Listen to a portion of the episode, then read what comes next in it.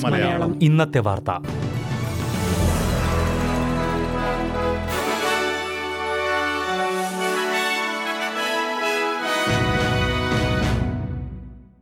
നമസ്കാരം. S B S Malayalam ഇന്നത്തെ വാർത്തയിലേക്ക് സ്വാഗതം. ഇന്ന് രണ്ടായിരത്തി ഇരുപത്തി മൂന്ന് ഫെബ്രുവരി പതിനഞ്ച് ബുധനാഴ്ച.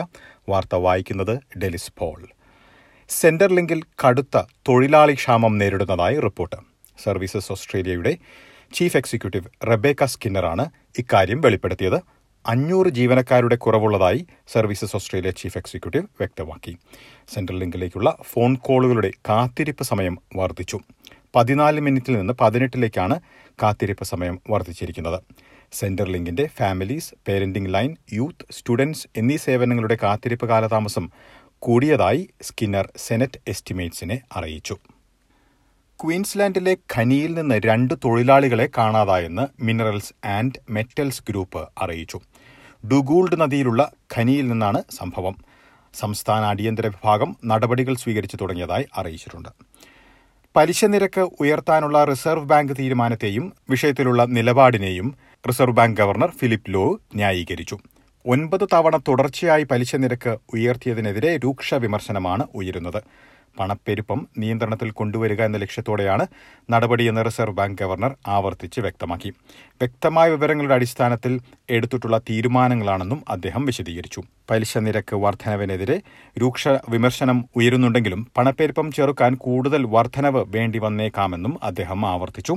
നിലവിൽ രാജ്യത്തെ പണപ്പെരുപ്പം ഏഴ് ദശാംശം എട്ട് ശതമാനമാണ്. ഇത് വളരെ കൂടുതലാണെന്ന് അദ്ദേഹം ചൂണ്ടിക്കാട്ടി. ബാങ്കിംഗ് പലിശ നിരക്ക് ഉയർത്തിയതിന് പിന്നാലെ പലിശ നിരക്ക് വർധനവ് ഉപഭോക്താക്കളിലേക്ക് കൈമാറുന്ന രീതിയും സമയവും പരിശോധിക്കണമെന്ന് ഫെഡറൽ ട്രഷറർ ജിം ചാമേഴ്സ് പറഞ്ഞു.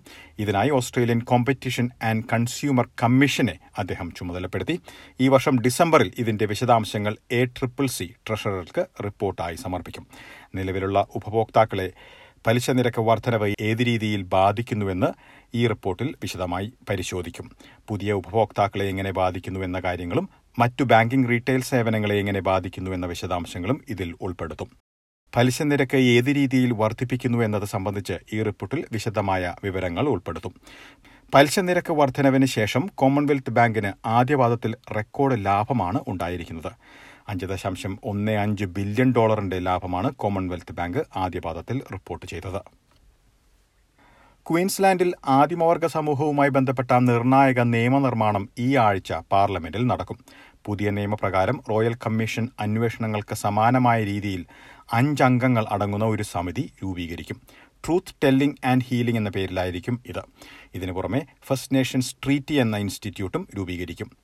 അന്വേഷണത്തിന് വേണ്ടി രൂപീകരിക്കുന്ന കമ്മീഷനാണെങ്കിലും സാംസ്കാരികമായ പശ്ചാത്തലങ്ങൾ പരിഗണിച്ചുകൊണ്ടുള്ള രീതിയായിരിക്കും പരിഗണിക്കുക എന്ന് പ്രീമിയർ അനസ്തേഷ്യ പാലഷെ വ്യക്തമാക്കി. വിക്ടോറിയയും സൗത്ത് ഓസ്ട്രേലിയയും സമാനമായ രീതിയിൽ നടപടികൾ സ്വീകരിച്ചിട്ടുണ്ട്. ഫെഡറൽ തലത്തിൽ ആദിമവർഗ സമൂഹവുമായി ഒരു ഉടമ്പടി ഇല്ലാത്ത ഏക കോമൺവെൽത്ത് രാജ്യമാണ് ഓസ്ട്രേലിയ. ഇനി പ്രധാന നഗരങ്ങളിലെ നാളത്തെ കാലാവസ്ഥ കൂടി നോക്കാം. സിഡ്നിയിൽ തെളിഞ്ഞ കാലാവസ്ഥയ്ക്കുള്ള സാധ്യത പ്രതീക്ഷിക്കുന്ന കൂടിയ താപനില ഇരുപത്തിയൊൻപത് ഡിഗ്രി സെൽഷ്യസ്. മെൽബണിൽ ഭാഗികമായി മേഘാവൃതമായിരിക്കും പ്രതീക്ഷിക്കുന്ന കൂടിയ താപനില മുപ്പത്തിയഞ്ച് ഡിഗ്രി സെൽഷ്യസ്. ബ്രിസ്ബനിൽ തെളിഞ്ഞ കാലാവസ്ഥയ്ക്കുള്ള സാധ്യത പ്രതീക്ഷിക്കുന്ന കൂടിയ താപനില മുപ്പത് ഡിഗ്രി. പെർത്തിൽ തെളിഞ്ഞ കാലാവസ്ഥ പ്രതീക്ഷിക്കുന്ന കൂടിയ താപനില ഇരുപത്തിയാറ് ഡിഗ്രി സെൽഷ്യസ്. അഡലേഡിൽ തെളിഞ്ഞ കാലാവസ്ഥയ്ക്കുള്ള സാധ്യത പ്രതീക്ഷിക്കുന്ന കൂടിയ താപനില മുപ്പത്തിയെട്ട് ഡിഗ്രി സെൽഷ്യസ്. ഹോബാട്ടിൽ ഭാഗികമായി മേഘാവൃതമായിരിക്കും. പ്രതീക്ഷിക്കുന്ന കൂടിയ താപനില ഇരുപത്തിയെട്ട് ഡിഗ്രി സെൽഷ്യസ്. കാൻബറയിൽ തെളിഞ്ഞ കാലാവസ്ഥയ്ക്കുള്ള സാധ്യത പ്രതീക്ഷിക്കുന്ന കൂടിയ താപനില മുപ്പത്തിയൊന്ന് ഡിഗ്രി. ഡാർവിനിൽ ഭാഗികമായി മേഘാവൃതമായിരിക്കും. പ്രതീക്ഷിക്കുന്ന കൂടിയ താപനില മുപ്പത്തിമൂന്ന് ഡിഗ്രി സെൽഷ്യസ്. ഇതോടെ ഇന്നത്തെ വാർത്താ ബുള്ളറ്റിൻ ഇവിടെ അവസാനിക്കുന്നു. നാളെ വൈകിട്ട് എട്ട് മണിക്ക് എസ് ബി എസ് മലയാളം ഒരു മണിക്കൂർ പരിപാടിയുമായി തിരിച്ചെത്തും. ഇന്ന് വാർത്ത വായിച്ചത് ഡെലിസ് പോൾ.